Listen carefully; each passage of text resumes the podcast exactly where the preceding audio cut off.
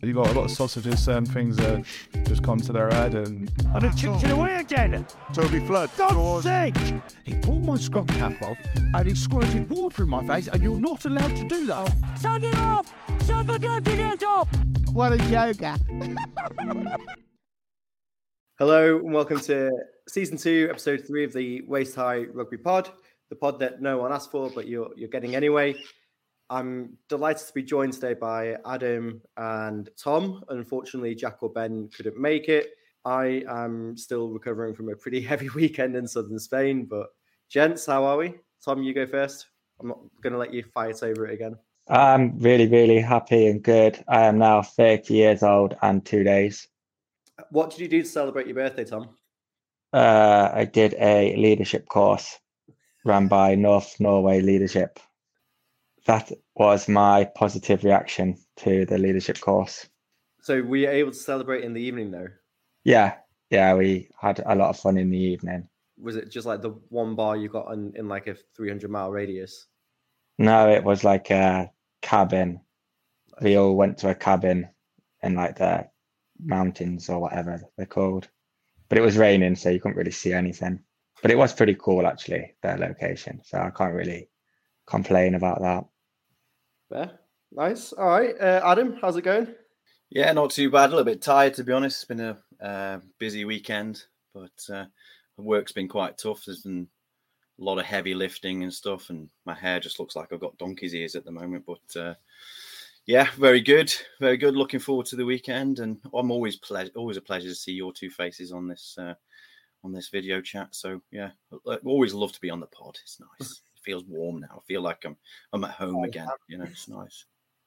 Tom, were you waving there? Like, were you, was that you saying hello to Adam, or you wanted to interject? Yeah, I wanted to interject. Why are you lifting like big things? Don't you meant aren't you meant to cut the wood up as a carpenter, and then it'll be lighter, and then you can just carry it in your hands. Well, that's the problem you have when you work with another rugby player. You would normally just cut things up, but it's just a man challenge every time.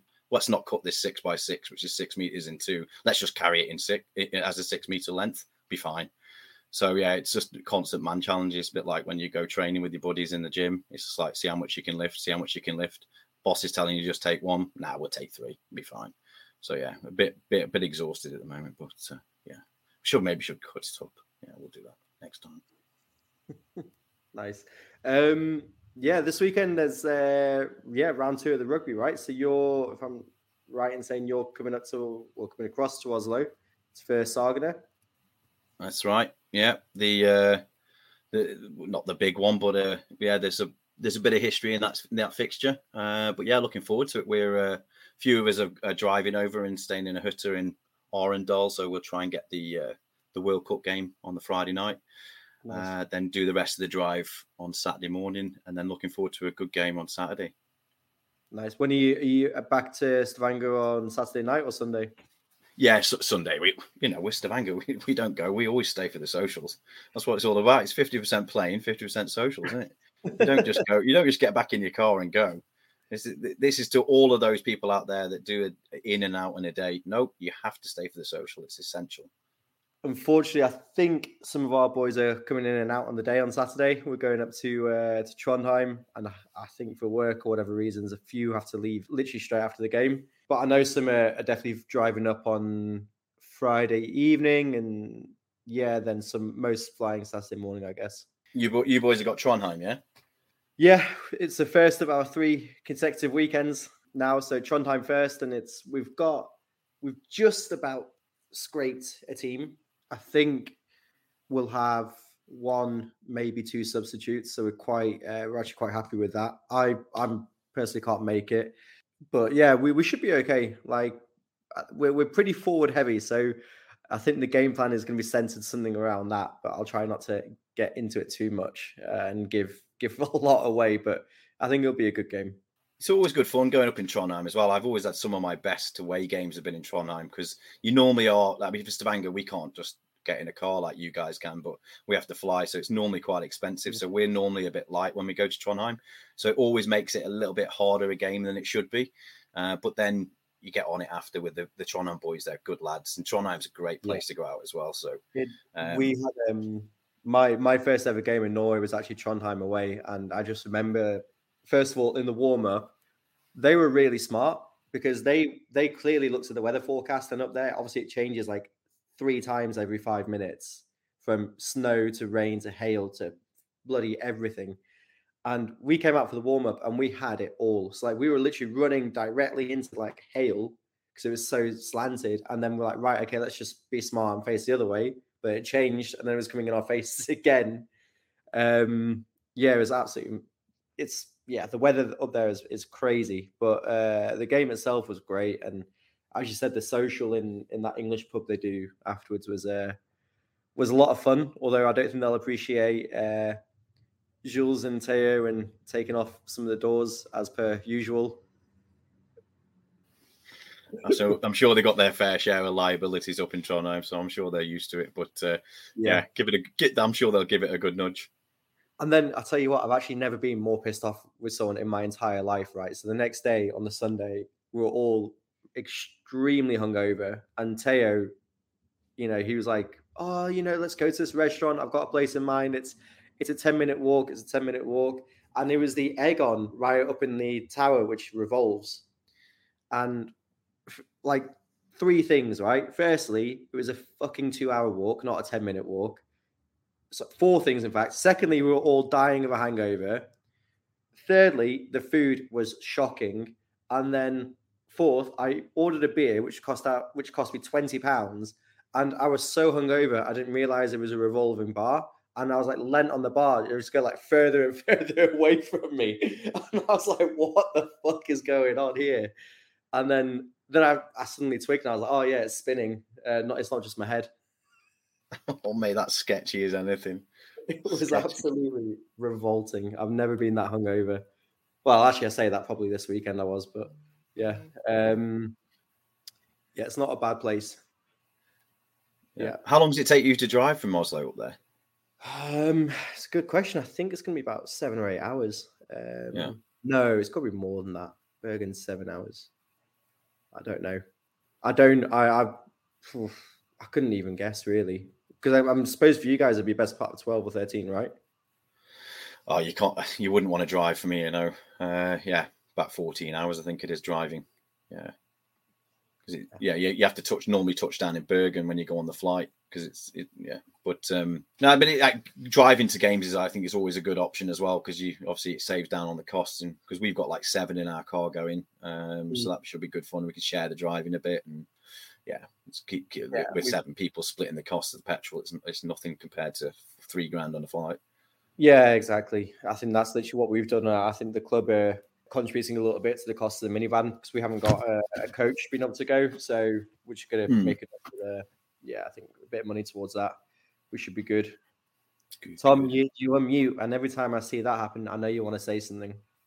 Yeah, I'm just bored of you talking about logistics now. So, Adam, what are your tactics against Sagene? And my tactics is simple. It's like every game that we have, just try and score more than them. Because I'm sure if we score at least one point more than them, we'll probably win the game. Probably. Mm, I think so. But if if they score more than us, there's a good chance they'll win. But if the scores are the same, it probably a point each. Should we just do an episode of Michael Owen idioms like, oh yeah, you've got to be better, you've got to be the better team to win the game, or Why do you want to know our tactics against Sa- uh, against Saga anyway? It's exclusive, mate. I want to know what you're going to do against Sagene. You Well, must have some even if- like Even if some idea you- of what you're going to do. Yeah, but even if I told you my tactics against Sagene, they're going to be totally different to what we would use against Blinden. So it's not going to give you any benefits. It's only going to be a, a negative and a, a lose lose situation for me. So you're not going to tell me your tactics. What about your team's tactics? If you can't think of a tactic for yourself, what what what are what are Uh, the core principles of Stavanger rugby? And what they're collectively gonna bring. Okay, so the core principles are go forward, support, and be clinical. So you're not going to do tackling. I think that's about being clinical in defence, isn't it? Is that I don't know. It just sounds very waffly. That Adam. I'm hoping for some like detail, some some fat on the bone or whatever it's called. Sorry, did you say some plat on the bone? Fat, fat on the bone. I've got plenty of fat on the bone, mate. Don't you worry. That's why. That's probably why I said it because I'm looking at you now. Inspiration. Yeah, yeah. No, I'm not giving you. I, I'm, I mean, at the end of the day, we're going to just try and enforce our game plan, which I'm not going to go into. We try and enforce our game plan, uh, starve them with the ball, keep the ball. If we keep the ball, they can't score. Another Michael Owenism. We uh, we've got a, a change at number nine this weekend, which I think is going to be a pretty big talking point for a few guys. Oh yeah, go on. Who's that? Jules, the big Frenchie. Is Will not available? So uh, no, he's going to ten. Um, I think Teo's not available. So and uh, for the past two years or so, Jules has always been saying that he's he's he's been a natural number nine when he's back in France and stuff like that. And for those that don't know who Jules is, um, you should do because he's he's quite a big guy, terrible rig, and uh, yeah, so he claims to be a number nine. So we're actually going to see it in action for the first time on Saturday, apparently. Hang on, can I just can I just iron this out now? Because we go on about terrible rigs every week, right? And I'm normally the butt of that joke for terrible rigs. Fair. Do you think having a good rig, and I'd like to hear some other thoughts of people that might listen to the podcast as well. Does a good rig is that synonymous with being a good rugby player? What do you think, Tom?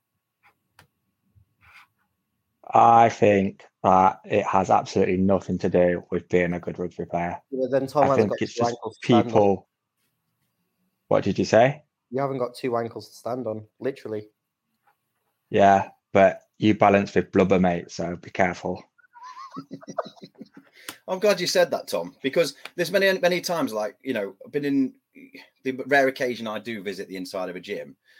I've asked a couple of guys, oh, he looks he looks fit. Let's get him down to rugby training. He comes down to rugby training. He looks like he's the most fittest bloke in the world, but can't handle half a session and doesn't come back again. So I, I don't know. I- I'm just I'm just putting it out there for all the boys who look a bit thicker. You know, I'm going to stand stand by my, my fellow brethren. Doesn't necessarily mean just because you've got a good rig, you can you, you you're good at rugby. No, to be I fair, think actually it could be like detrimental to being a good rugby player having a good rig because loads of people perform better when they're not like seven percent body fat. Look at Tyson Fury. Would he be the Mm. same boxer if he got down and was super skinny? Like you, you have like an optimal body type for your your level of performance. Vinny Vunipola, I don't think he's got a six pack. One of the best rugby players going. So I think actually, like a lot of the time, it's it's over focused on like when they do like skin fold tests or check their body. Like, why are you checking their body fat? Check how they like train. Check how they play. How much muscle do you need to send a pass or to Mm. tackle someone? Like, I think it's a bit daft to be honest. I mean, that's what that's one of the things like being involved with the youth rugby in Norway. That's one of the things which I think is a selling point for rugby. Is you know, if you in Norway, typically, if you can't play football and you have to be fast and skillful, or you handball fast and skillful, but, but what if there's a heavy set lad there who would be the perfect prop, for instance? What's he going to do when he gets to 14 and he hasn't made it as a footballer? What's what's him to turn around to?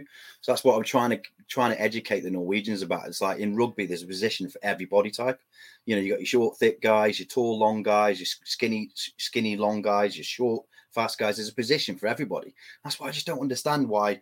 And Norwegians are built for it. They're they they're mad about their fitness, you know, and like and these kids that I get look like a typical. Like I've got one kid in the in the youth who is a little bit heavy, but his hand-eye coordination is amazing. He's got good pace. He reminds me of himself, really. Um, but you know, he, wasn't being taken seriously in football, and he was like going to give up on sport. And then one of his mates said, "Oh, come down, try rugby," and he's one of the stars of the team. You know, and that's what I w- really need to try and get across to people about rugby. It just fills those gaps. But yeah, anyway, sorry, rant over. Just stop, stop think- saying I've got a shit rig. No, I totally agree. I think rugby has become, especially, I think that's the danger rugby faces now is that so much of it has become about uh, fitness and what you're bad at. So if you're not, or not necessarily what you're bad at, but you have to work really, really hard on the things that make you an average player, but you never focus on what makes you exceptional. Like in the, in the pros, it's like no one focuses on having an exceptional pass anymore. It's can they get up from a ruck within the time limit their coach has set for them to get back in the defensive line. Mm. Well, if he's a second late, does it really matter? It's like uh, one of my mates who plays in England, he- he was saying that he was getting like told off in like film in training because he was like one meter out of position when the when a pass was made, and he was saying, "Well, there was no line break that happened from it. Absolutely nothing happened." But then he's like getting like told off for not being in exactly the right position, and it's like, what's the point? Mm, Like, Yeah, why aren't you focusing on what makes him great at rugby? Why are you focusing on what mm. small details that aren't really that important? I know Why exactly. are we so bothered? I know exactly which coach you're on about there, and I couldn't agree more. It's it's it's daft to me. It's like if Semi Radradra puts on two kilograms of fat, does it matter? Does that make him a worse rugby player? No. Does it even make him less fit? Mm. I don't know. Like it makes him look less good, and it it's probably bad. It probably rep, it probably reflects badly on uh, S and C coaches, like the conditioning coaches. It reflects badly on them. Then they can't put in their metric to say they've improved everyone's fitness by five percent because there's now ten percent less fat in the team on average. So then they don't hit their goals and targets they've set themselves, and then but it's got nothing to do with rugby. Mm. It's Yeah. like it's like um, I don't know if you know that guy James Smith, the PT guy, who's all over Facebook. And anyway, he's he's he's, pretty, he's a pretty famous uh, PT, and he's he's like an influencer, if you like. But he um he he played for us for Stavanger once, and uh, and he, he does some interesting podcasts and stuff like that and videos. And he says like because he used to play rugby, obviously doesn't anymore. But he was like, I haven't got the body I've got from playing rugby. I play rugby because of the body I've got which I thought was really interesting because it's like, okay, I, I, when people see me, they go, "Oh, you're a big guy," and I used to say, "Oh, it's because I play rugby." It's not. I, I, I, I probably play rugby because I'm a big guy. Do you know what I mean? And so I think like you just got to work on. I'm agreeing with you, here, Thomas. Weird. This feels so strange, but um, you know, work on the stuff which is good. So if you're naturally big, you can work on that. Obviously, if you need to get your pace up, you can work on that. But don't be het up on the percentages and who and set a goal that everyone should be doing this and everyone should be doing this. As long as you've got, as long as you can do it, who cares about the tests and stuff like that? Because obviously, when you get in a game as well, you obviously lift your level at least twenty percent in a game because of that, you know, the, the buzz of the game and stuff like that. But yeah, interesting, interesting. How do you get these really random but quite famous people playing for Stavanger? I, don't get. Well, I can understand Honey Badger, but like these people, how the hell do you get them? It's so weird. Well, we we used to we used to tour quite a lot, so we used to do like in preparation for the sevens. We always used to go to like Amsterdam sevens, or we'd go to a London sevens, or um, Stockholm, or whatever. We just go and, and then there's always touring teams there, so you get to know people in the bars and stuff. And because we're social, we talk to people. You know, just keep ourselves to ourselves. But uh, yeah, we just invite people over, and just and then people seem to love it. Uh, but yeah, it is it is a bit bit random uh, the kind of the roster we've had with famous some famous people in our teams before. Yeah, really interesting. Mad. Go on, Tom. We need to we need to work our magic with Blinden now. Yeah, well, I don't know anyone famous. Um, how's the how's the football going up north, Tom? Oh, it's all right. Next game's next week. The first game we drew 2 2. Are you, are you back Um, healthy? Yeah, well, I'm probably like 60% fit. But uh, I, we did draw against a team who had a, must have been 45 to 50 year old small fat bloke at fullback. And I don't understand how we drew to a team with a player like that. But that probably just proves the point that body type is not everything. You can't judge skill and how effective a player is, even in football. It's like it's very easy to say, like when you watch the Prem, like it's not that long ago, like when Rooney was playing, he was a little bit chubby, but it ne- never, you didn't stop him becoming like one of the top three, four, five best players in the world. But I was, uh, yeah, England's best ever player. Yeah. But I was quite curious. Uh, how did the the Watson Cup go? The Watson Cup, yeah, great Yeah. success. Um, so we had 71 registered players uh, from around seven or eight different clubs in Norway. Um, Horten, Fredrikstad, uh, Sandnes, Kristiansand were there as well. Uh, obviously Stavanger, and then there was one other. Horten, um, yeah, there was another Ram- Ram- Ramika, Ramarik, Ramarik. There was one one player from there as well. But yeah, it was great, mate. We um we had a big barbecue going on uh, down at Lassa. Uh, some of the kids came up on the Friday from Horten and stayed in a in a school hall, did an overnight there, and then uh, we had a, a tournament, um, and it was just played in. So honestly, I know it sounds like I've, I've, I've got to say this, but if that day with the people around it, with the, the parents and the kids, if that day is indicative of, of Norwegian rugby future, then the future's bright. I know that sounds like a sales pitch or whatever, but it was so good to see the parents were really involved. They were getting on the kiosk. Um, and there's some really good rugby being played. We had three different age groups, uh, like I said, and we, Kristiansand Rugby. That I think that was their first official tournament as well. So some some kids, there was probably about eight or nine kids that had never even played rugby before, um, and it was just amazing to see, just to see them all come together. Sorry, Tom, did you put your hand up there, mate? Yeah, I had another. I have like a follow up question, and that's okay. Now I sound really rude. Okay, well done, great job. But what, what, how do you like capitalize on it? Because if these kids, like, how do you get? When's the next tournament? When's the next opportunity? How are we Yes. gonna? Yeah, so um, we have a, a WhatsApp group with South uh, Southwest Rugby, uh, where the, all the people are involved in youth rugby, we talk on a regular basis, and and basically, okay, right, we're planning on doing this. Do you guys want to come? So that's initially initially how we got the Watson Cup up and running, uh, but and from that, Sandnes are doing another tournament uh, in November the fourth, which will be called the Raiders Cup, Sandnes Raiders. Uh, but also we learned because we, we we had a good conversation with Horten as well. The Horten are doing something on the 30th of September as well.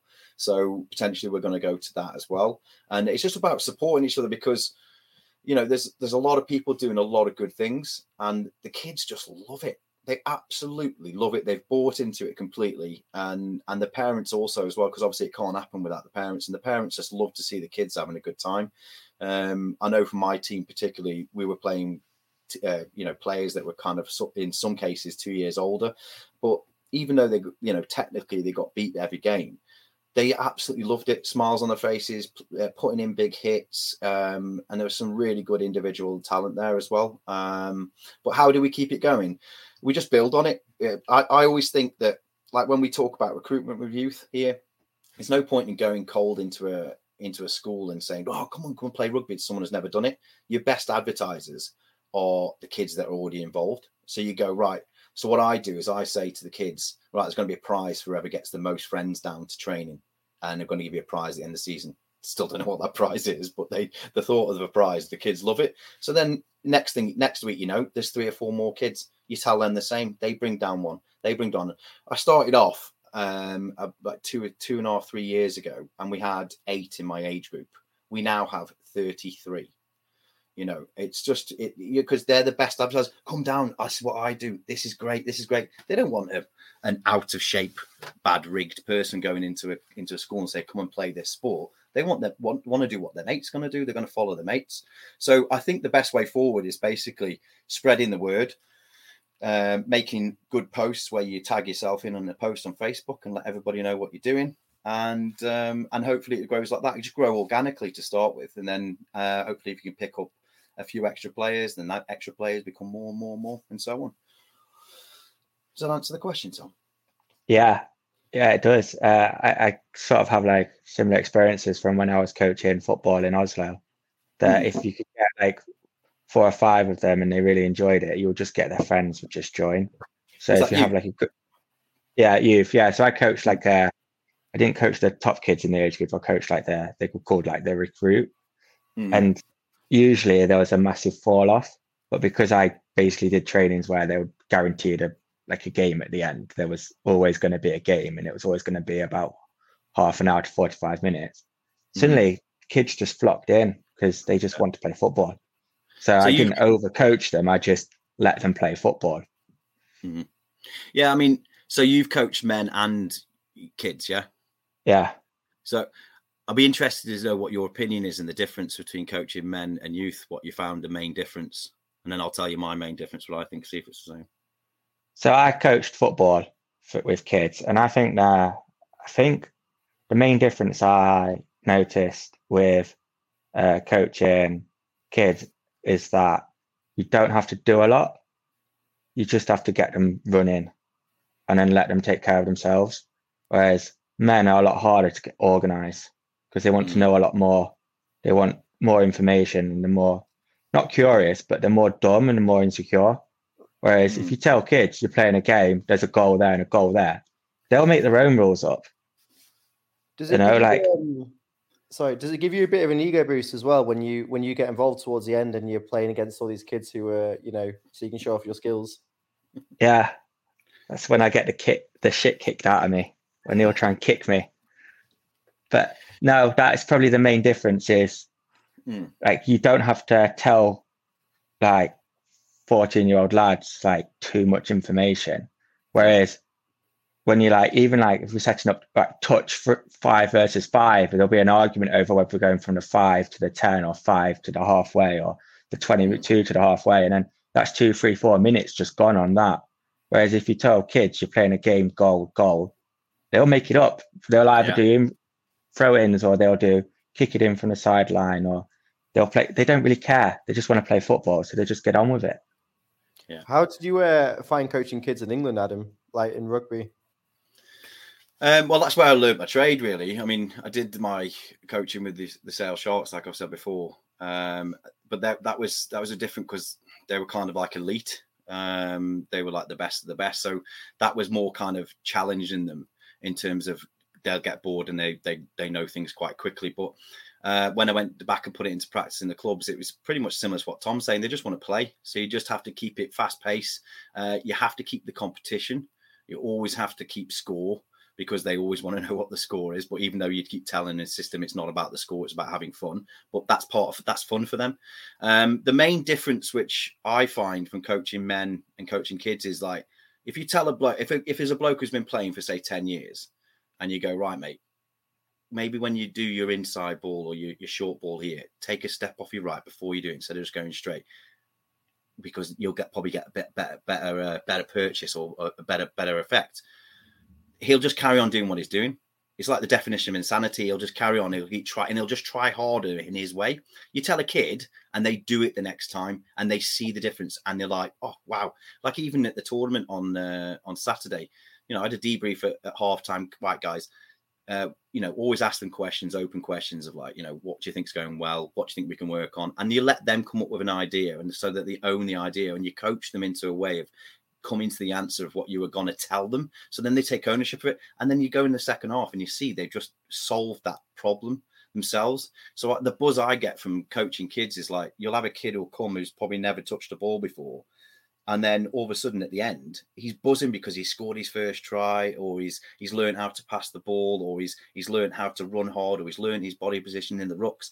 So that's that's why I get a lot of a, a massive buzz out of it um yeah it's it's it's, it's very rewarding um yeah what about you Uh, ed have you ever coached any kids or have you just done mainly seniors I have, I've done it. No, I did it across cricket and rugby. Actually, I did my level one training in cricket, and then uh, I Hmm. was the head coach. Oh, well, I helped the PE department at my school, and I, I was coaching the uh, under nines, and then I was coaching under twelves at my local club, and then rugby I was coaching under, I think it was under 14s for a summer, and I tell you what, they were absolutely horrible little so and so's. Um, you know, a lot of them come from like really rough backgrounds in Hull and places like that, and um, trying to whip them in, whip them in shape. I felt I felt a bit like Coach Carter or something. it was uh, they were we had some absolutely incredible players in that in that team though, uh, but they were just on a whole they were really yes they wanted to play and you know we tried to get them just out on the pitch as quickly as we could and get them playing a fast type of rugby and things like that but a lot of them their attitude was just uh you know go they just wanted to go out there and, and cause violence um without really worrying about the scoreline which uh that that was probably the challenge yeah awesome go on tom I I was uh, gonna ask because uh, how do you teach the rules of rugby to to kids that have never played or seen or watched it, Adam? Because like football, they watch it, they play FIFA. Like the vast majority of them know the rules of football. Whereas rugby, I could see that being such a hard challenge. Like teaching the offside line, teaching the like the ruck, uh, the maul, the scrum, like the free kick and it's a penalty, and then after you've scored, it's a this and it's a, like there's so many, so much, so much more complex.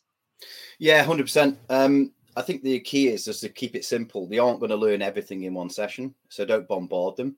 Uh, what I like to do when I have new players uh, and my kind of coaching style is I have, I was taught this by with my coaching badges in the, England, was have a, a game zone and a skill zone. So if you've got two, you normally need two coaches for this. So you'll have a game zone where you've got a game of touch going on where you're focusing on, say, rucking.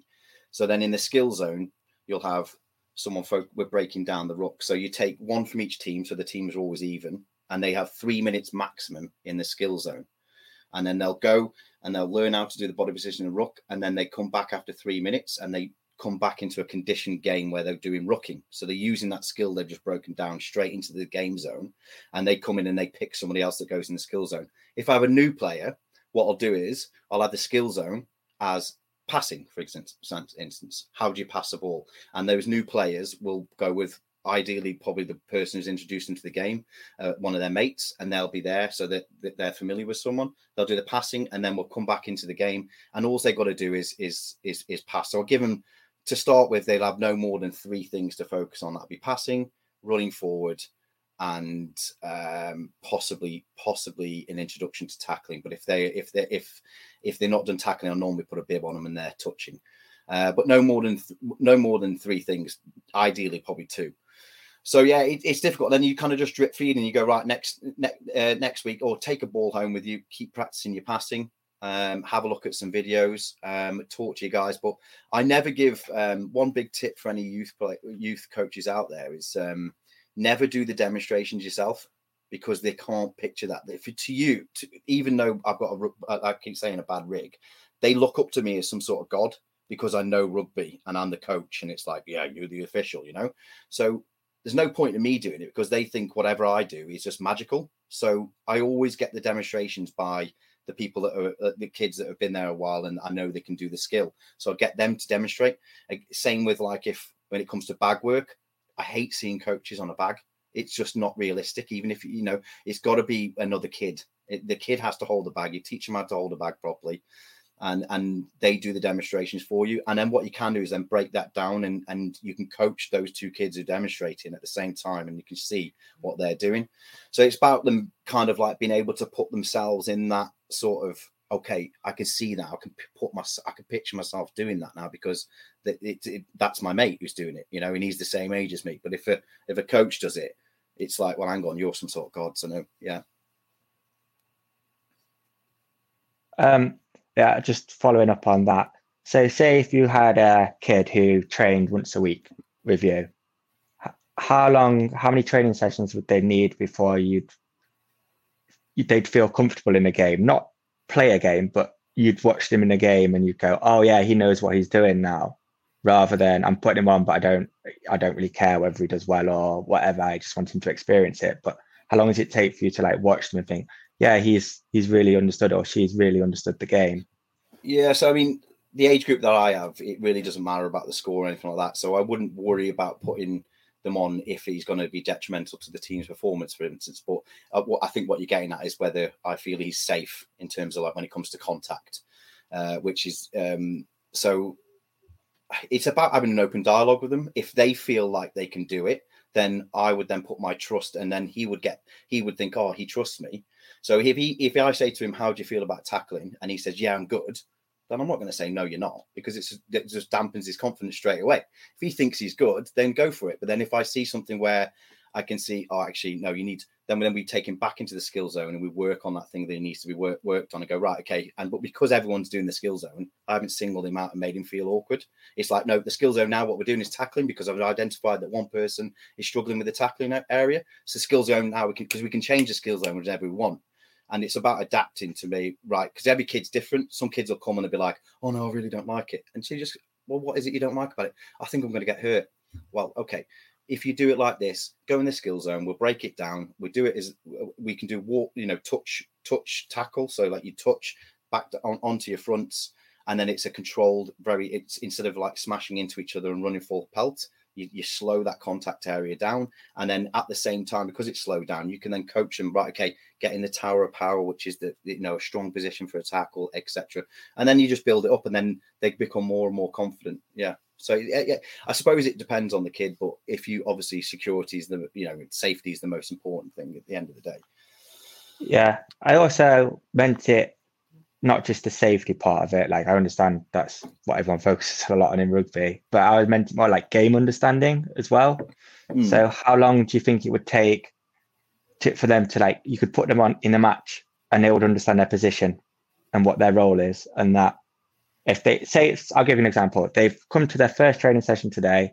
They're Yeah. 14 years old. They've played a bit of football, Yeah. and you're going to play them as a flanker. So quite a open position where there's lots of like sort of all round sort of skill set. How long do you think that would take you for to coach them, and then you put them on a flanker and they'd be like comfortable and understand the position? You So uh, you you, wanna- you might you might think something else to me here, Adam, but I think it's it's entirely dependent upon the person. I think you know you have a lot of people who are real overthinkers and um, almost kind of micromanaging themselves into the sense that they they want to question every little detail and every little fact about their role, whereas and they'll never because and then you overthink something, you you actually don't get the fuller you- you don't get the base understanding, right? It might sound a bit weird, but I've seen that happen. Um, Mm. But then I've seen some people like you know coming in and playing in a nine role or a ten role or something, and then they they've just picked it up in like literally a few months. But then I've had people who've kind of come in and they've taken you know amazing players, but they've taken the best part of a year to kind of get that understanding of what of what they need to be doing. Yeah, couldn't agree more. Um, yeah, because like for example, there was a guy when he played in the the Vic Sevens this year. There was a kid who played for for Vic, and he'd it was a Saturday, and he'd only had his first rugby training on the Tuesday. And honestly, I saw him, I was like, God, he's good. Like he was generally really good. He just picked up like like nothing, and he was playing 10, 10 role, and he was making tackles, making runs, passing the ball he just had it. He was just naturally a gifted sportsman. But then you get some kids who might suffer a little bit from OCD. You know, they might have had a bad day. You don't know what's going on in their personal life. Their mum and dad might be splitting up, all this kind of thing. So it's uh, it's it's like Ed says, um, every kid's different. Uh, but it also, as a, a good coach, will notice, okay, right, that he's not really got the mental cap- capacity to take on too much. So what I'm going to do to him is I'm going to say, right, your job is catch the ball and run as hard as you can and when the, when and when you're defending is just tackle as hard as you can. So he's got two things to think about, and that's his contribution to the team. But then again, you've got some other kids who are who are a little bit more a little bit more gifted. Then you you, you know and and maybe natural leaders. You put them in the playmaking positions, and they they they thrive on that. Yeah, Yeah, I mean, if you get if you get a player like that who you know you need to say to them if, for a few games, like you know what, just get the ball and run, or just just tackle the guy, whatever it is, right? Just something really really basic. After a few games, they'll come up to you. They'll be like, "Yeah, but like I'm good at that now. But like, what if I was to start doing this?" Or and then they they start to see themselves that they can go to that kind of next level almost. Um, they're like, "Oh, you know, should I be should I now be jackling for the ball as well? You know, should I be making the tackle, getting up and jackling, or whatever it is, right? It's small things." But it's it's for them to gain that confidence just by doing the basics well. That I think Yeah. once you have that confidence, you start to look at other parts of like becoming a, a better player in general, right? hundred percent. And and praise is massive for kids as well. yeah. absolutely massive. The smallest things that they do, and they all want to be seen. So you've got to like make eye contact with every single one of them and try and make try and have a conversation which is individual to them on every session that you do, even if it's just a small thing of when they turn up. Oh, how was your week at school? They feel included. Um, there was a, a thing I learned was like nobody cares what you know until they know you care, and it couldn't be true with kids. Like they don't care what I do or what I've done in the past, who I've trained with, and all this kind of rubbish. They just want to know that you know what I actually care about you, and um, um, and and I want you to succeed. And and and if you have that open dialect, they coach themselves. You coach means co-achieving. You achieve together, you know, and all you're doing there is facilitating. So now now that my kids have got used to the way that I coach, I I, I train. What we do is we, we call it training chaos. So I just throw a ball and go right. There's a try line. There's a try line. Fix it. Can we kick? Did I say you couldn't? You know what I mean? Then then they they they, they figure it out themselves, keep them challenged and all that kind of thing. I mean, I'm not the world's greatest coach in the world, but um, you know, I, I, I, get a, a, massive buzz from it, absolutely massive buzz when you and, I'm, I'm, sure sure you you've had it all the past you boys training kids as well, and you, you always remember those you know grow, grow, even even me as a kid as an adult now like as a kid I remember the good coaches and the, the normally they were the ones that actually took a bit of interest in me and didn't I wasn't that didn't just feel like um, just another another kid that they've got to teach you know don't know if you'd agree with that. Yeah, my one of the best coaches I ever had playing playing rugby growing up was actually when I was in Prague. It was an English guy with me, and you know he would spend time with me after training. You, you know, practicing various things or technique or passing or whatever it was. He would always stick behind with me, and you know I was a decent player back then as well, but I just wanted to get better, and he would always do that. And then I'll never forget one. He had to go back to England or something like that, or he kind of had a falling out with our club over there in in Prague, and. Uh, the, the next, next coach came in and he was a local lad and he was the polar opposite. So he would actually he shunned me out of the club, me and my flatmate, because we were foreign. Uh, he showed no interest in us. Um, you know, everything was done in the local language, which I don't mind so much, but we were quite new to the country and we're still trying to pick it up. But he would just give us absolutely zero assistance, never talked to us. He didn't. He was really reluctant to put us into the team. Um, yeah, so it, that it, that for me was absolutely, it was really telling, basically. Yeah. Hmm. I have another question for you, Adam. Mm. So I've coached uh, like a lot of football mainly, and you obviously coach like kids a lot at uh, rugby. And that three minute drill thing you're talking about, I think it's a genius idea. I've never done it in football, but I would love to have tried it because I think it sounds like it's a great, great idea. Um, why don't we train adults like that? Like, why why does training change when we become adults? Like, do you have any like thoughts around that? Because I think it's a bit bizarre. Yeah, I couldn't I couldn't agree more because like um when I was in when I was back in the UK, my break from Norway from 16 to 20 um was I, we, we had a coach who'd been on the same courses that I'd been, and his ethos was the same thing about just playing, playing, playing, creating situations uh, chaotic situations because his philosophy was that I, am on the sideline. You guys have got to decide when you're on the pitch. So, you know, we never had a training session where there'd be load of cones out and it was load of structure. It was basically just a square, and he'd just throw in and go right. Today the condition is you get one point if you do a good ruck. You know, so you don't even have to score a try. So he's focusing on the ruck, and then he's like right, and then he's got the skill zone, and we did it as seniors, and we improved uh, phenomenally. Um, and I would I would encourage more people to do that kind of thing. I mean that that, that wasn't my idea. I can't take that. That I actually got that directly from the RFU when I did my co- coaching courses of England rugby, and um, it's it, it, it's a it's a brilliant thing. And I, I, I, the honest answer is I don't understand why. I, I, think they should, and I think it's something which the RFU. I think England do train like that. Because another thought I've had is a lot of uh, a lot of like adult training is a hell of a lot more boring than a lot of uh, um, like kids training. Because like in kids, you would never spend half an hour doing fitness in training because you'd be scared that they wouldn't want to come back because they've come to football to train football and now they've had to run for half an hour or do press ups. And you're not going to retain kids by doing that. But somehow the attitude changes when it become when people when you coach adults. It's like now you can do fitness for half an hour Whereas my idea would be just make them sweat in a drill or in a game. Like games are tiring. Yeah. if you are playing a game where you have to go down and up and like you have to do a press up after a touch or something, you are knackered. Like that mm. is fitness. Yeah. So that's, that's a bit. I, yeah. I, I, I think Mike Pride at the Sand Rugby had like a, his Strava thing on when he was doing it, and I think he ran about six or seven k that day in the Sand Rugby in sand. Now, if you told someone, right, we're going to do a 7K run, someone as big as Mike Pride, we're going to do a 7K run, which is probably going to be 75% of your total speed, and we're going to do it uh, over a course of say two 10 uh, three or four 10 minute splits. That's what we're going to, that's what we're going to do it. You'd be like, mate, what? But you do it in a game and you just keep going, don't you? Do you know what I mean? So, like, it, you can, I would be a massive advocate for people doing fitness based drills, you know, where it, it's, it's high tempo uh, and you, you're training your skills, and and and, because that's how that, that, that's rugby fitness for you, isn't it? It's functional rugby fitness. What do you think, Ed? It very. It's funny you say that. On a Friday morning when I was in Spain and I was trying to sweat out the hangover, we had a little gym in the villa we, we rented, and um, the- one of the guys who was with us, Josh, who you know, Adam, Josh Fowles, who who played Mhm. for Sale Sharks, right? He uh, he was doing exactly that. He was on the treadmill. He'll go on and he'll go like ten to twelve seconds, real hard, as fast as he could. Then he'll have a pause, and he will do that. Right? It was more game realistic for him. Mm. See, he knows he's not going to be sprinting for for 10 minutes in the game.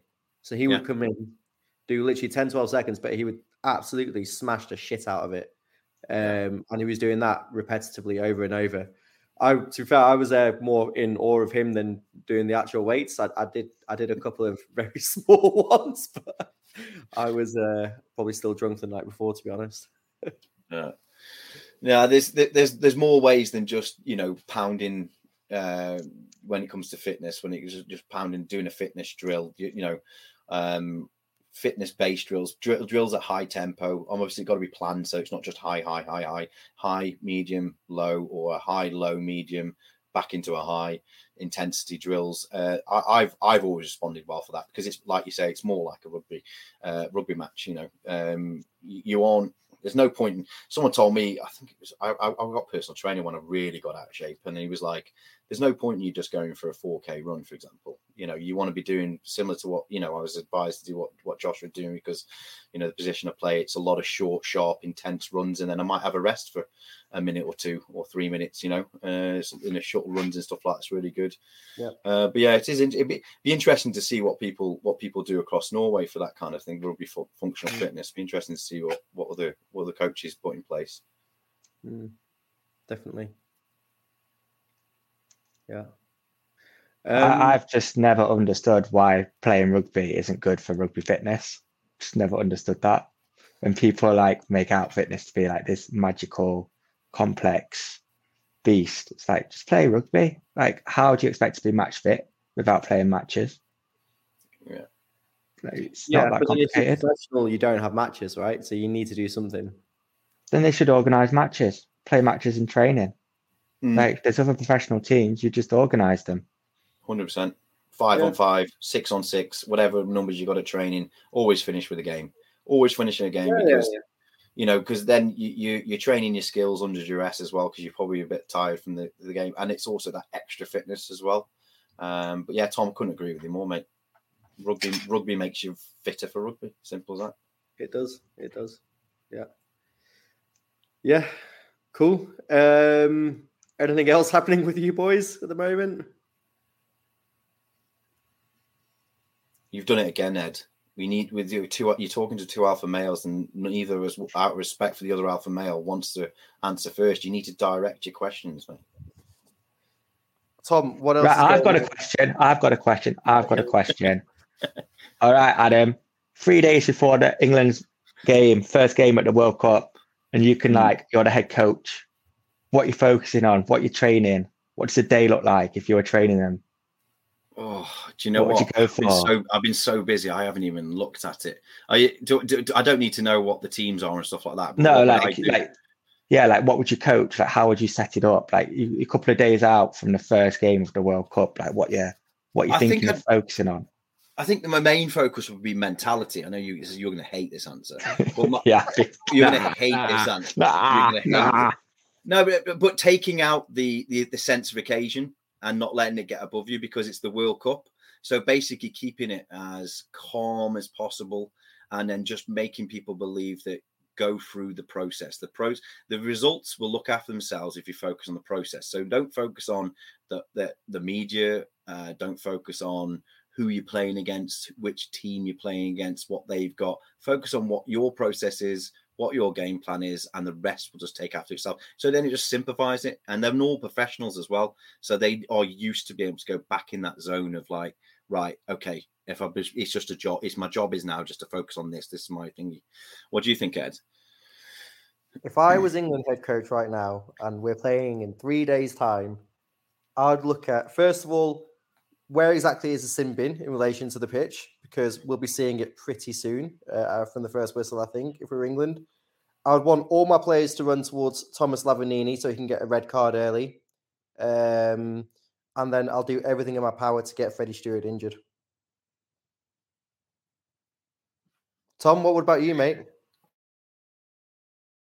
Mate, I don't know. I, I'm I'm torn. I'm torn between like Adam's don't Adam's sort of point of view, but I always feel like they're whenever I was like younger and it was like a big game or whatever, the whole don't think about it, focus on yourself. Whenever you know when someone says don't think about it, first thing you do is think about it. Like it makes it worse for me. That whole don't think about it, focus on yourselves, like do this, do that, go through your processes. It's like, oh, like you're putting all this like I'm obviously going to be nervous. I'm obviously going to be shitting myself. I'm obviously it's only going to be the only thing I'm going to be thinking about for the next two days. Just leave me alone. That's how I'd want to be like, how I'd want to deal with it. And that would be so if I was coaching, I would have like maybe in the mornings and in the afternoon, like just a quick hour session of whatever. But it wouldn't be anything that I would feel would actually, it would just be a placebo. If that makes sense. It's just like we're doing this for those players that need this. However, I wouldn't be adding anything new. I wouldn't be doing anything fantastic. It would just be like just to get the energy out. And then I'd probably just leave them to their own devices after that.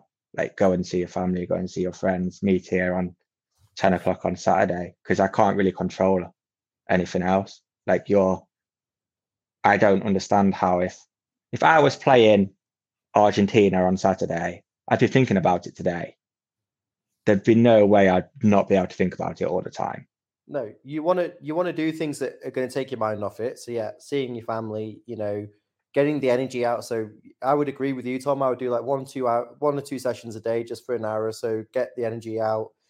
Um, and then, you know what? I'd be if I was a coach. Generally, I would be saying to to England, like, you know what? Yeah, we've lost four out of the last five five games of the warm ups or whatever whatever it is, three out of four. Um, but it's a World Cup. It's a totally clean slate. This whatever happened has happened in the, over the past two or three months. This is now a totally fresh slate, and we can just go out there with hopefully nothing to lose. And realistically, we should be looking at this and being like, we have, we need to put in two performances. It's probably just two performances, and then we're in a semi or a final.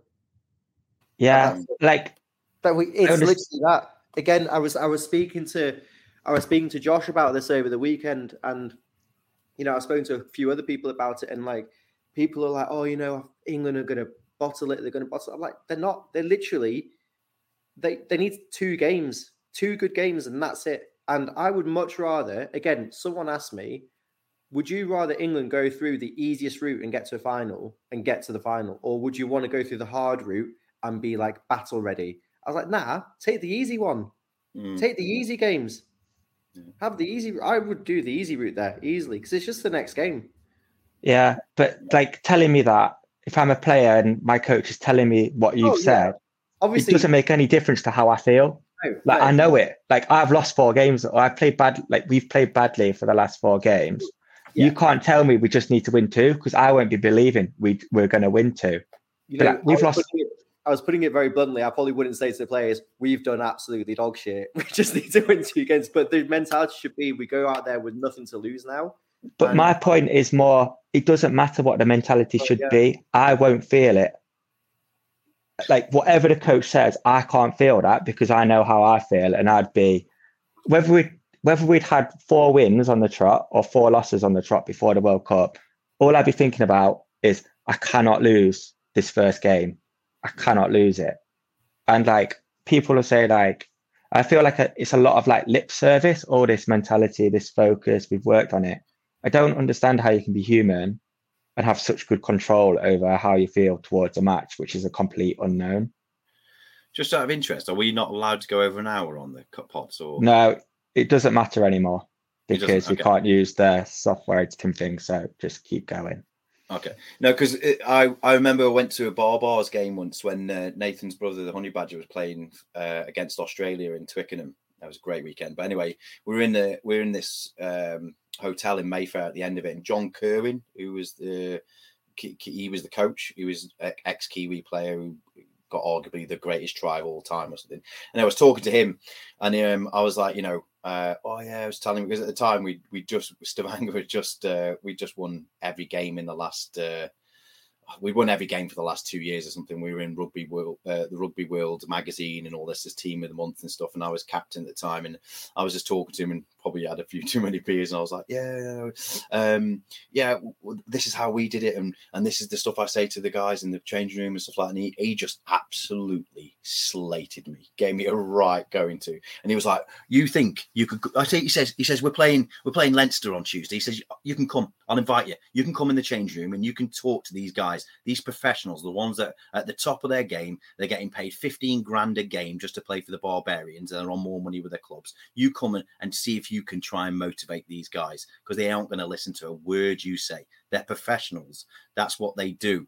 They just have to focus, and all I have to do is try and get in their heads and let them know what's on, on online. So it's right. It just came back to me because I'm thinking we're doing it from our own point of view, where we play amateur rugby. But if it's a job, how do you approach it? Your approach will probably be slightly different.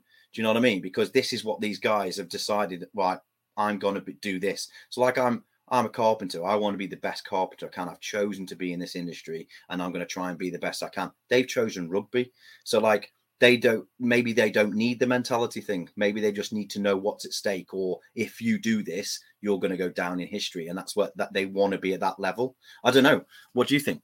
I think, especially at the top level, if you've got a shit mentality, you simply you don't make it, right? I disagree. Disagree Uh, completely on that. I, I, I wouldn't say so. I think there's a lot of players who have, you know, and when I say the top mentality, I mean the mentality where like you want to, obviously you want to be playing every weekend. You need to be on the top of your game and stuff like that. And I really believe there's a lot of players out there now who haven't had the opportunity to go as far as they should have done, purely based on their their attitude and whether or not that's the that's their fault or the or the co- or the fault of the coach who has this who has this belief that like oh I'm picking players with the best mentality blah blah blah blah blah. I don't know, but I I I know people and I've I've been at school with people who have been to play in New Zealand, uh, you know, the feeder team to the Blues and the Super Rugby stuff like that, and they haven't made anything out of it. And I know these people, and their mentality was shocking. Mm. The, but the, their the skill pay- level was through the roof. Yeah. The, f- the few people I've I've met or know that have, have made it as anything professional, really. But we'll talk about rugby because there's a rugby podcast.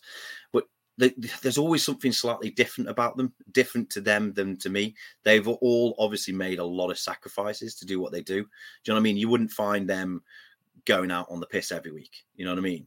Um, they've had to make a lot of sacrifices. They travel a lot with the, you know, internationally with their clubs. It, they're, they're constantly having to work out, watch what they eat. So they, they've already got the best ones. It, it, a lot of it is is the is the mentality. I think because you can be very technically or or naturally gifted, but if you haven't got the other aspect of that where you keep your head, then you aren't going to be able to put that into into into fruition. You know what I mean? It's like it's like the daddy longs daddy long legs effect.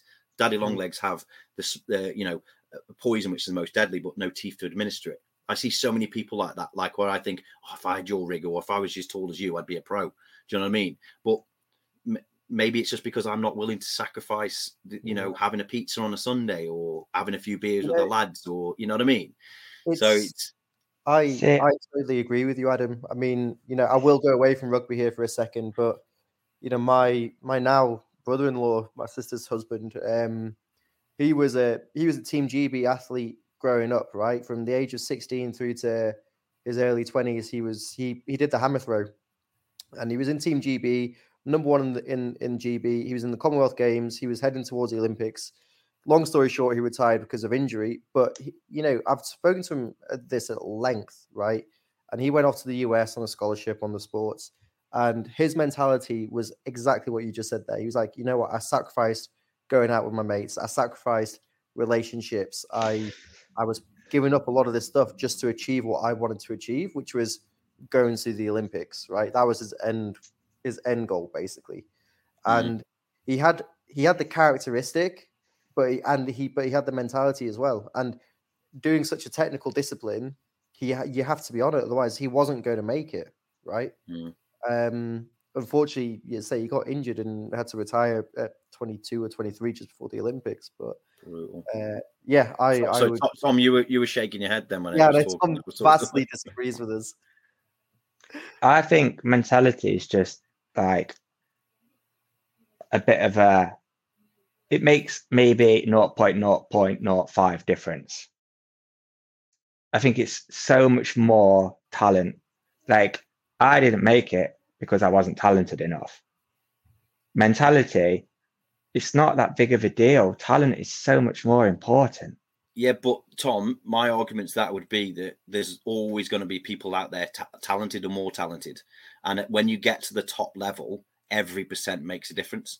And if you can get the edge on someone, and that one, those one percent make a difference, a huge difference. Like at our level, it won't make a difference really. To be honest, if you're if you're fast, you're fast and you can tackle and you can pass the ball, you'll do all right. I mean, look at Carlin Isles for example. Everyone thought like you know, he, naturally amazing, amazing athlete. Put him in rugby, he couldn't tackle, he couldn't pass the ball. You know what I mean? It's a, I don't know, probably a bad example, but when you're at It's- that it's- level, It's like it's like someone going back to 2012. It's probably like comparing Owen Farrell to Cipriani, right? Cipriani had so much more talent, but mm, his his attitude and his mentality was shocking. Whereas Farrell actually just had the mentality. It was only late, a bit later in Cipriani's career, where he started to have a, a much better attitude and mentality towards things. And I think this is overall, overall, he is probably a better player than Farrell or has been in his career. But it's been detrimental to his own success, in my opinion. Because as you Well, said, Adam, it's that one percent or yeah, half I think yeah, I think it's I think you've got to use a different term for it. I think it's got to be his perceived mentality and his perceived attitude. Because you don't get as talented as Cipriani if Well- you just drink beers every weekend and do nothing. You don't get that talented by doing that. He doesn't wake up wake up in the morning and then just be that talented. That is just not a thing. He is extremely talented because of all the practice he's done. And yes, his mentality, like that's part of it, mentality, but it's like it's all perception. It's not actually like tangible. You can't grab it, you can't see it. It's just, oh, he grins more, he he looks more aggressive. That's great mentality. It's like, Say so, no, I don't don't he- buy it. He was going off. uh, He, he yeah, I I disagree, and I could go on. Right. Listen, listen, let's listen, let- let's let- say let's say player A, player A, got a great mentality, goes home and has sex with his wife. Player B, he's got terrible exa- terrible, terrible mentality because he just went and had sex with a random girl he met. Does it make any difference? No, but it's not. It's not just about that. That's all perceived. It's all perceived. yeah, it might be perceived, but there's it's founded in you know a lot of evidence. I think. But I, th- I think if you look at the difference between a boxer and um, and a rugby player, right? A boxer will always come across arrogant because it's an individual sport, and he has he's his biggest fan, and he's it's all on him. So it doesn't matter about what what you know. His mentality will be very very self focused. But like I think Cipriani, his downfall was that he was dish uh, he was uh, dysfunctional to the group and the unit. At the end of the day, no one comes above the unit when it comes to rugby. No one's above the unit, no matter how talented you are, because what kind of image does that that give off when you've got all these cogs in a machine? One of them's not working, the whole machine doesn't work. And I think that's where Cipriani just didn't fit in. And then Eddie Jones and a lot of coaches, they'll only have one or two maximum mavericks on the team. The rest, you toe the line.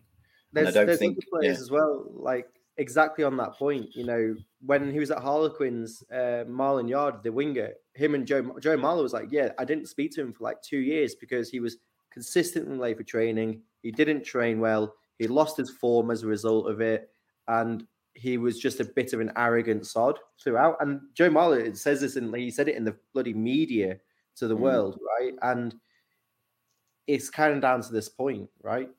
Yeah. So I'd agree with it if he lost his talent. So Marland Yarde, fair enough, if he wasn't performing. But if Marland Yarde acted like that and was still the best player in his position, I don't think you've got a reason to criticise him. Yeah, but He's a more often- professional. I think I think the idea here though is more often than not that these players do lose that form as well. I don't think. There I think that's just. I think you're just picking examples. Hmm? Like I think rugby's such a. I think we force rugby players are forced into like this mold of personality, and if they don't hit that mold of personality, then they're seen as like dysfunctional and detrimental to the group. I don't think anyone would ever accuse Maradona of being detrimental to the group. I don't. I wouldn't agree with that. I think the perception of that is changing now in rugby. I think there's some players that you know. I, will and I'll tell you the first one that comes to mind straight away is Mack Hansen, the Irish winger. He absolutely loves a session. That guy, and he'll be really open about it. He's there like when he moved to Ireland from Australia. He was like, "Yeah, my plan is to like go to drink in every single pub in Ireland, right?" Like, and he's now the in form winger heading into the World Cup and the number one ranked team in the world. Like he is somebody who is kind of breaking this mold. And I think these extra, really extroverted personalities are actually good for the sport. And you are getting more and more of them, but they still, at the same time, they've still got that that competitive edge, that that one extra percent in terms of the mentality and the attitude they bring into the into mm. trade. And I think that makes all the difference. But I, th- I, think a lot of it could be down to the fact that it's getting more and more. It was get it has been getting more and more professional. So obviously, then money's involved, sponsorships involved. Spon- getting good sponsors equates with a good image or this kind of thing. With people going to put their names on the front of the shirt and this kind of thing. It's. I mean, it's not this. There's not one answer, and there's no right or wrong answer. Yeah. You know, and that's why it's a good discussion. Um, do you know what I mean? It's like, yeah, I, I understand where you're coming from, Tom. There are people who, you know, this is what you should be like, but you know you should be able to be, be able to express yourself and, and be part of it but it can't be at the detriment of the unit that's the thing. And that unit could yeah. be right we're trying to get sponsors in and we need you to have a clean cut image or because you're a professional you have to toe the line. You're getting paid to do a job and that isn't just what you do on the pitch. That comes with everything and that's the lifestyle choice that you've made as a professional. You're getting paid week in week out to do what we tell you on the pitch and sorry off the pitch as well. It's all sports. Sports people now are celebrities you know, and that, that it comes with it. Yeah, but what I really grinds me when it comes to mentality is when coaches say we weren't mentally there or our focus wasn't right or mm. mentally we weren't at the races. Like if I was CEO of the RFU or or any club and the head coach came out and said that after a game and gave that as a reason to why they lost, I'd fire them straight away. Because if you can't get that right, which is a non thing, how the hell can I expect you to coach the line out or the scrum or how to catch or how to pass? Like that's rubbish. You've okay. got guys that are competitive beasts that want to win games. If you somehow can't get them ready for a game when they're getting bonuses, they're getting more money, everything, everything cut every, their life gets better so much more if they win. If you can't get them ready for a game and they're mentally not there, you're you're just lying to people, or you're a moron. Yeah, I mean, at the end of the day, how many times have you seen automated things like aeroplanes and stuff like that of of things bad things have happened because of human error? At the end of the day, they're humans, you know, and it, it, they've got to put it down to something. When the coach stands there, he's not going to go, "Oh, I didn't coach right," or "I didn't pick the right players." He's going to say, well, it was the human error element, which was the mentality. They didn't, they weren't mentally strong enough to impose this. I'm get, I'm agreeing with you, Tom. That's what I'm. I, don't shake your head, right? I'm agreeing with you. What I'm saying is, I, I think I think they should do that. They, I, I don't think they should do that. I think they should be honest and go. Do you know what? Probably I didn't. I put my hand up and I didn't prepare them well enough, as opposed yeah. to going, oh, it's because they weren't. They just weren't there mentally well, why weren't they there mentally? You're supposed to, you're getting paid to make sure they are there mentally. I would, what have you been totally, doing preparing? You know what I mean? I would totally agree with that as well. Totally. But um, I mean that that probably brings on to a nice segue. I mean, Ed, do you want to mention about the the Instagram thing about people giving possibly you know sending in some some, some feedback?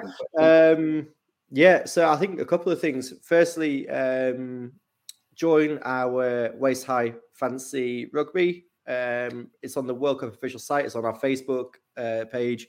It's going to be on our Instagram page. Uh, so yeah, please join our little pool in the fantasy rugby, and we're going to try and maybe even get a couple of prizes, which might be some potential merch we might start creating, or it, could be something really lame and shit. But either way, you'll get something.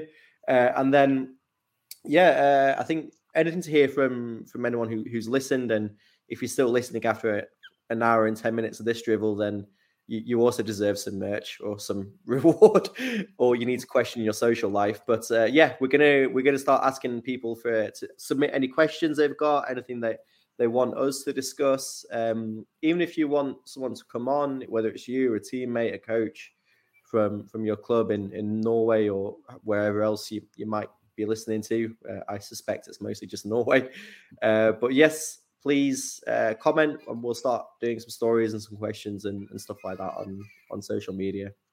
Yeah, because we always start the podcast with the podcast you didn't ask for, but now we're asking you. Now we're asking you guys who are listening, Yeah. the listeners, to give us some give us some feedback. Just you know, if you even if you just want to send some abuse to Tom, which we we really appreciate. Oh yeah, Uh, even you know that uh, would that'd be really nice. Uh, and just whether you agree with what we've been saying, wh- whether you disagree, if you've got anything to add. So, like for instance, today we could ask the question of, you know, how do you think we can develop rugby in Norway in terms of youth? Um, or if you just want to let us know what you think about who's going to win the World Cup. You know, simple simple as that. Because you know, it'd be nice just to kind of get the the the view, you know, the listeners involved. What do you think, Tom? Do you think getting the listeners involved and talking about their mentality would be good? no. Nah, I honestly have no interest in connecting with our audience. Zero. No, if I I would like to put a poll out saying, would you pick the player with the better me- mentality or better talent? Given that there's a one percent difference between the both, so one of them would be ranked like ninety six percent talent, ninety five percent mentality, and the other vice versa. Which player would you pick? And if you pick the one with the better mentality, why are you a moron? Well, there, there you have it. on on that note, I think we can uh, we can finish it there. Uh, so yeah, thank you for listening. Um, hopefully, we'll have a lot of stuff to discuss early next week after the first round of the World Cup and the Norwegian rugby. Um, yeah, I know we didn't really get onto the World Cup, but we don't really need to because it's yeah Not started. it's, it's not started yet. So if anything funny or interesting happens, we'll discuss that next time. But yeah, thanks for listening. Cheers.